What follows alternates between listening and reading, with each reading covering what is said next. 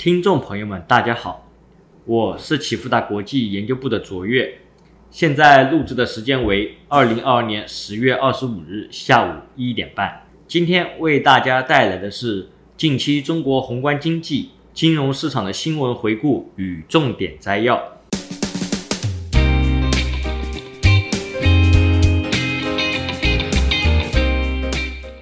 政策方面，十月十六日至十月二十二日，中国共产党第二十次全国代表大会在北京召开。大会认为，全面建成社会主义现代化强国，总的战略安排分两步走：从二零二零年到二零三五年，基本实现社会主义现代化；从二零三五到本世纪中叶，建成富强、民主、文明、和谐、美丽的社会主义现代化强国。根据西部证券整理。二十大为产业政策方向提供了五大线索和指引：一是推进高质量发展，提升科技创新能力。大会指出，高质量发展是全面建设社会主义现代化国家的首要任务。未来或淡化对经济增长目标的诉求，将解决发展中存在的卡脖子问题放在更加重要的位置。而主要抓手就是健全新型举国体制，提升科技创新能力，自主可控高端制造等领域或是重要发力点。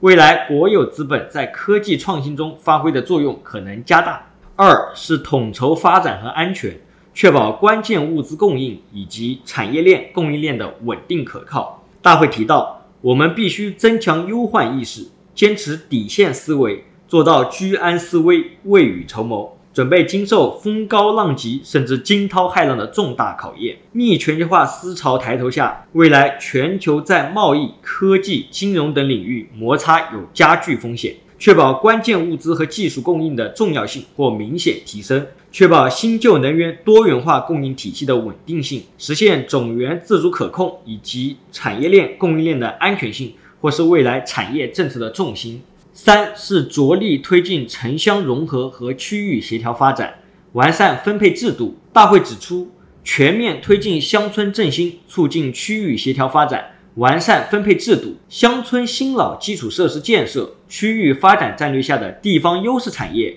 以及可丰富居民增收渠道的特色产业，或有政策方面的倾斜。四是就业、教育、医疗、养老、住房等涉及公共服务的领域。或加大投入力度，实现共同富裕，需要攻克的一大难点在于缓解收入不平衡带来的焦虑感。健全社会保障体系是重要一环。未来在公共服务领域或加大投入力度，老龄化加速背景下，养老产业或有更广阔发展空间。此外，房住不炒等政策仍会坚持，租购并举的住房供给端制度将继续发力。五是碳达峰、碳中和将积极稳妥推进，双碳目标会继续推进，但新能源发展不会一蹴而就，确保新能源供应的稳定可靠，以及对高碳排放行业的技术升级和改造也是重要方向。宏观经济数据方面，上周二十大召开，第三季度 GDP、九月社会消费品零售数据、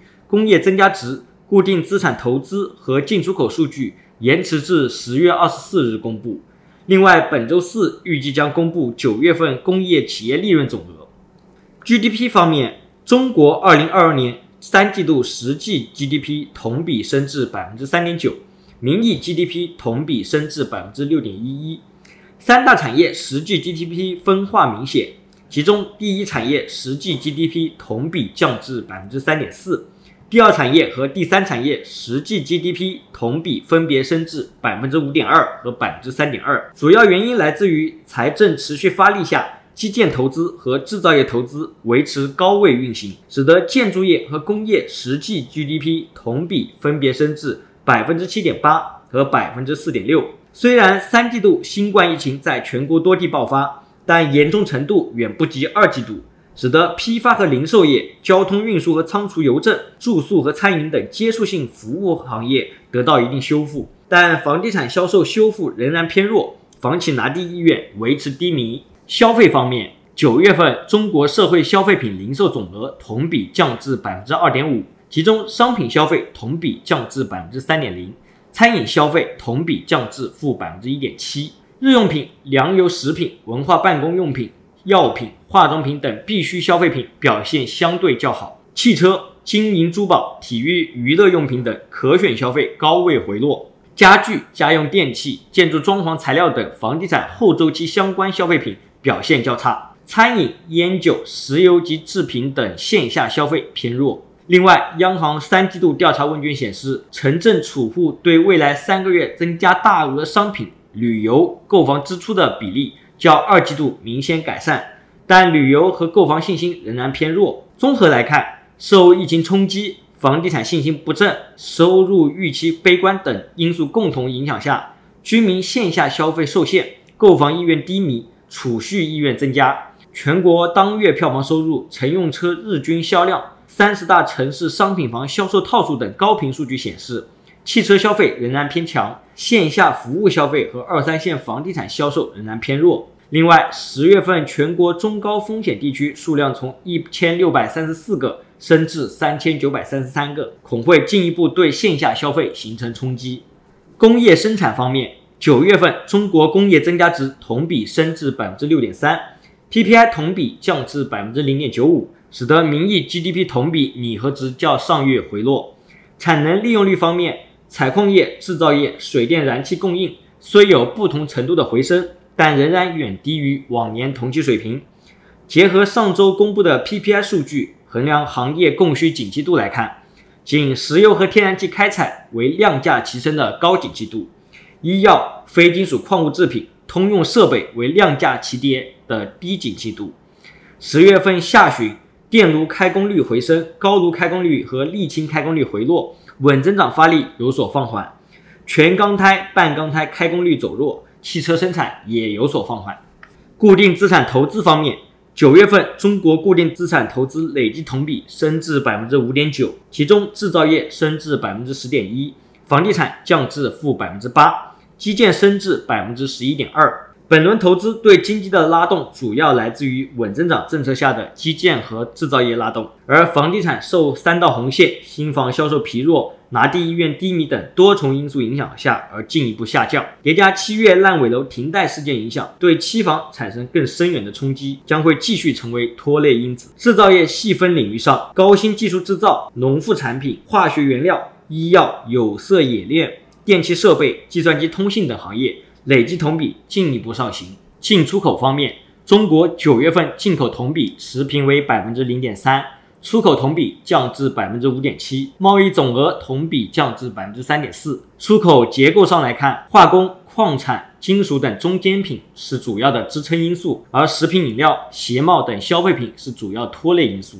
同时，机电、车辆、仪器等资本品对出口同比的下降也形成一定的拖累。进口结构上来看，资本品是主要拖累因素。另外，九月摩根大通制造业 PMI 新订单分项延续下行，BDI 波罗的海干散货指数和 CCFI 出口集装箱运价指数同比均大幅走弱，意味着外需恐进一步放缓，出口同比大概率将延续下行趋势。市场方面，上周上证指数下跌百分之一点零八，深圳成指下跌百分之一点八二。创业板指下跌百分之一点六，科创五零上涨百分之一点三七，沪深三百下跌百分之二点五九，上证五零下跌百分之三点七七，中证五百下跌百分之零点二八。截至二零二二年十月二十一日，美元指数从一百一十三点二九跌至一百一十一点九。美元对离岸人民币汇率从七点二一八五升至七点二二九五，十年期美债收益率从百分之四点零升至百分之四点二一，黄金期货从一千六百四十三升至一千六百五十七点一，恐慌指数 VIX 从三十二点零二降至二十九点六九，十年期减两年期美债利差升至负零点二八，十年期减三个月期美债利差降至零点一二，在十月十八日甚至出现倒挂，一九八五年以来。十年期减两年期美债利差和十年期减三个月期美债利差均变为负值后，美国经济陷入衰退的概率为百分之百。尽管美联储二零二四年的票委戴利在二十一日表示是时候开始谈论放缓加息的速度了，美国国债市场交易逻辑仍然维持加息缩表预期。最终，十年期公债直利率的变化还是需要关注十一月公布的非农就业数据。截至十月二十一日。A 股创二百四十日新高的股票数量为六十八家，与上上周五持平，创二百四十日新低的股票数量为四十家，较上上周五增加三十七家。申万三十一个一级行业中，上周涨幅榜前五名分别为综合、国防军工、交通运输、机械设备、社会服务；跌幅榜前五名分别为家用电器、食品饮料、美容护理、建筑材料、有色金属。涨幅榜中共有十一个一级行业上涨，二十个一级行业下跌。宽基指数市盈率估值方面，上证指数、上证五零、沪深三百、中证五百。中证一千处于百分之二十以下的安全区域，深圳成指、创业板指、中证五百处于百分之二十至百分之八十的适中区域。市净率估值方面，上证指数、沪深三百、中证五百处于百分之二十以下的安全区域，深圳成指、创业板指、上证五零、中证一千处于百分之二十至百分之八十的适中区域。综合来看，仅上证指数、沪深三百估值相对安全。行业指数估值方面，煤炭、消费者服务处于百分之八十以上的危险区域；建筑、建材、房地产、商贸零售、家电、纺织服装、医药、银行、非银金融、通信、传媒处于百分之二十以下的安全区域，其余一级行业处于百分之二十至百分之八十的适中区域。指数风险溢价方面，上证指数、创业板指、沪深三百、深万 A 指的风险溢价均偏离均值超过一倍标准差，意味着中国的股票相对债券更具备配置价值。如果你想更及时的获得最深入的新闻解读和最具前瞻性的市场分析，请用 Line 搜寻启富达国际 Line at 或者 FB 搜寻启富达国际并关注。如果你想像我一样能够轻松看懂经济数据，欢迎报名启富达国际财经基石课程。以上是近期中国经济数据和重大事件。最后，启富达国际感谢您的收听，我是卓越，我们下次再见。